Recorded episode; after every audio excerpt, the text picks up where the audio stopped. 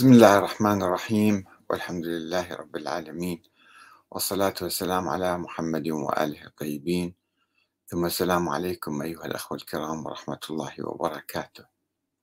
وتقبل الله أعمالكم وصيامكم وقيامكم، وأرجو أن لا تنسوني من الدعاء إن شاء الله في هذه الليالي المباركة، ولا سيما في ليلة القدر إن شاء الله. الحقيقة أنا كنت في زيارة للعراق، زيارة خاصة يعني، وتجولت في عدد من المدن العراقية في النجف والكوفة وكربلاء وبغداد والسليمانية وأربيل والحلة، ورأيت المظاهر الدينية وصلوات الجمعة تقام هنا وهناك، سواء عند ما يسمى بالسنة وما يسمى بالشيعة. ومع الأسف الشديد فقط في كربلاء لم أرى هذه الصلاة. صلاة الجمعة كما تعرفون هي واجبة بصريح القرآن الكريم، وجميع المسلمين كانوا يؤدون الصلاة، ولا سيما الشيعة الإمامية الاثنى عشرية حتى كانوا يقيمون صلاة الجمعة حتى منتصف القرن الخامس الهجري، عندما حدثت بعض الفتن في بغداد وأحرقت مكتبة الشيخ الطوسي الذي كان يؤدي صلاة الجمعة في مسجد براثة في بغداد في جانب الكرخ، فهاجر من بغداد إلى النجف. وكانت النجف في تلك الأيام قرية صغيرة، فتوقف عن أداء صلاة الجمعة. والشيعة منذ ذلك الحين، يعني منذ 1000 عام تقريبا، بدأ بعضهم يعني يشترط إذن الإمام المعصوم الغائب، وأيضا أو إذن نائبه الخاص في الصلاة، والبعض تجاوز هذا الشرط الافتراضي الذي لا يوجد له سند في الحقيقة، لا في القرآن ولا في السنة النبوية ولا في أحاديث أهل البيت، فقال بوجوب صلاة الجمعة. أو المتطرفون من الشيعة قالوا أنه لا يجوز إقامة الصلاة، أو أنها مستحبة أو مكروهة أو مخيرة. الآن السيد السيستاني يقول مثلا أنها مخيرة بين الظهر وبين صلاة الجمعة، ولا يقول بوجوبها، لشبهة قديمة حدثت لدى بعض الفقهاء. وبعض الفقهاء يعني لا يجتهد في هذه المسألة، إنما يقلد العلماء السابقين مع الأسف الشديد، وهذه مسألة لا يجوز لأحد أن يجتهد فيها فضلا عن العلماء. آية واضحة وصريحة، ولا توجد آيات أخرى ناسخة لها ولا أحاديث ولا شيء من القبيل، إنما بعض الشبهات التي تعطل هذه الصلاة.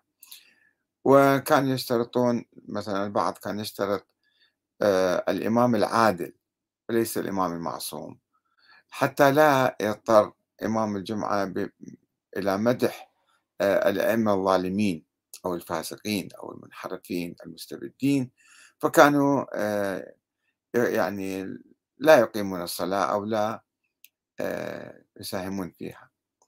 بعد سقوط صدام قبل حوالي 20 سنة، الشيعة بدأوا يصلون صلاة الجمعة. وقبل ذلك الشهيد السيد محمد صادق صدر رحمة الله عليه، حتى في عهد صدام هو كان يؤدي صلاة الجمعة، ولكن لا يمدح صدام فيها ولا يشير إلى النظام، حتى هدده صدام بالتوقف عن الصلاة أو القتل، ثم قتله فذهب شهيدا إلى ربه. في إيران أيضا كانوا يصلون صلاة الجمعة بعد الثورة، وقبل الثورة كان بعض العلماء، الشيخ المنتظري مثلا أو بعض العلماء هنا وهناك، كانوا يؤدون الصلاة. وفي العهد الصفوي قبل 500 عام الشيخ علي عبد العالي الكركي أفتى بوجوب أو بجواز هذه الصلاة، وكان يؤديها.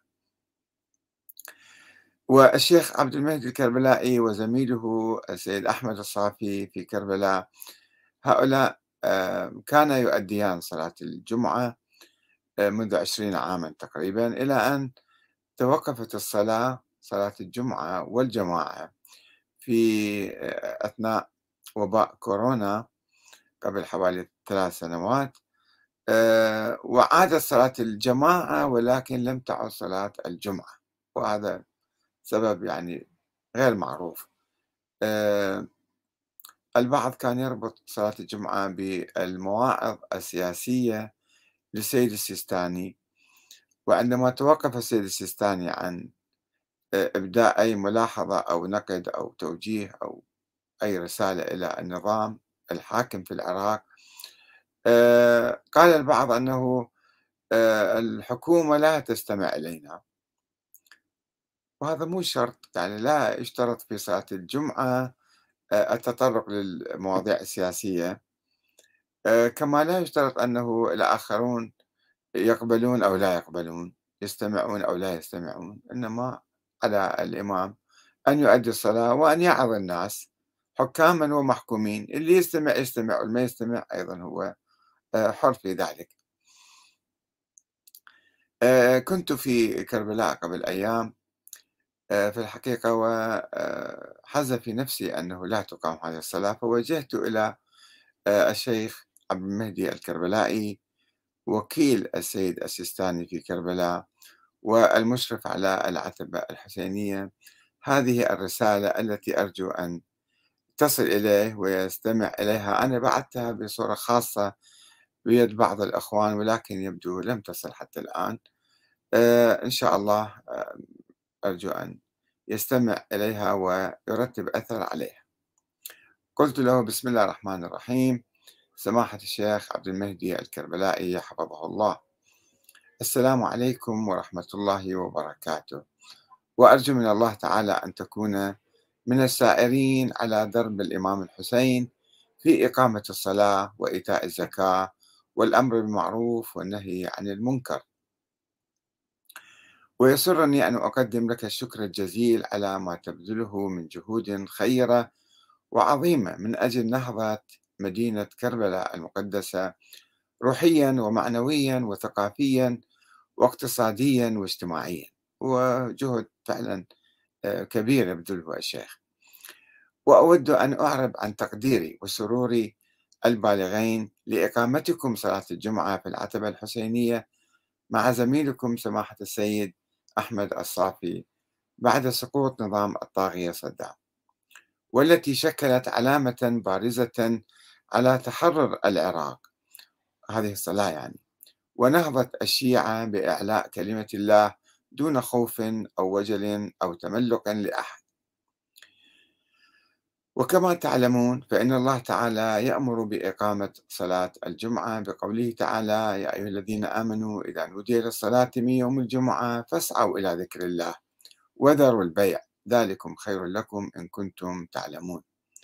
ولم يشترط الله عز وجل في إقامة صلاة الجمعة إذن حاكم أو أمير أو حتى مرجع معين، وقد كان الشيعة الإمامية الاثنا عشرية يقيمون صلاة الجمعة في بغداد حتى منتصف القرن الخامس الهجري، ولم يتوقفوا عن إقامتها إلا بعد اضطهاد الشيخ الطوسي وإجباره على الهجرة إلى النجف الأشرف، مما أدى إلى ظهور بعض الآراء التي المتطرفة طبعا التي تقول بحرمة إقامتها في عصر الغيبة أو كراهيتها أو التخيير بينها وبين الظهر إلا بعد ظهور الإمام المهدي الغائب.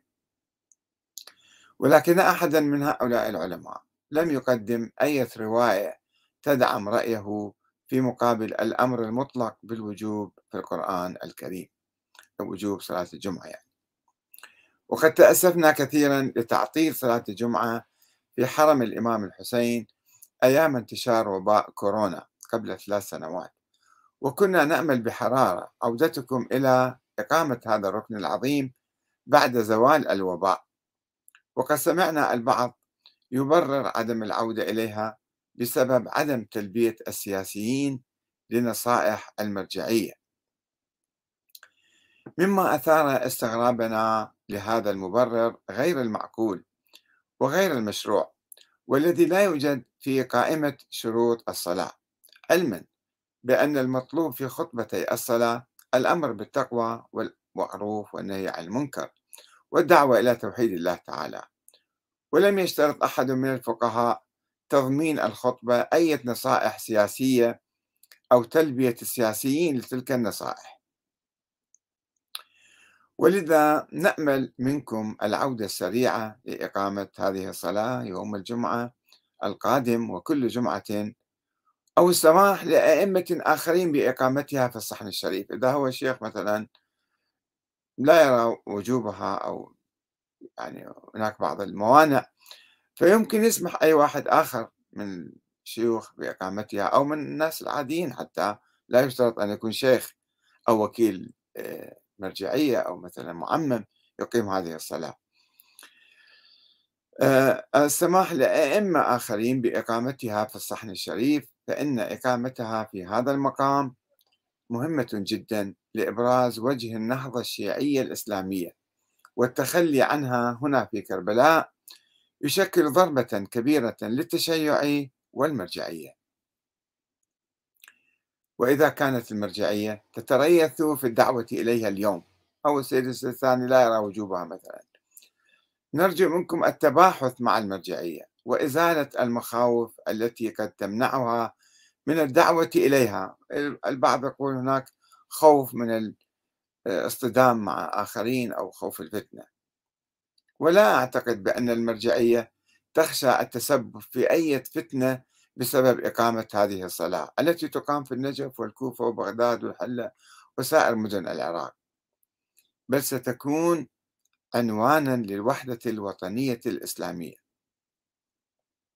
وكما تعلمون فإن إقامة الصلاة الواجبة لا تحتاج إلى إذن من أي شخص حتى لو كان مرجعا أو مرجعا أعلى، حيث لا يستطيع أي إنسان أن يتدخل في تعطيل أي واجب شرعي.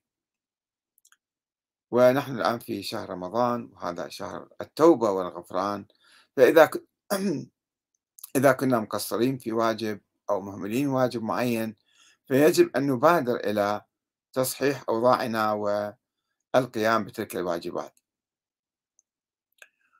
ونحن على يقين بأن مبادرتكم لإقامتها سريعا إن شاء الله ستتوج سجلكم الحافل في الأمر بالمعروف والنهي عن المنكر والعمل الصالح، ويأتكم الله أجرا عظيما. والسلام عليكم ورحمة الله وبركاته. أخوكم المخلص الداعي لكم بالخير والصحة والتوفيق، أحمد الكاتب.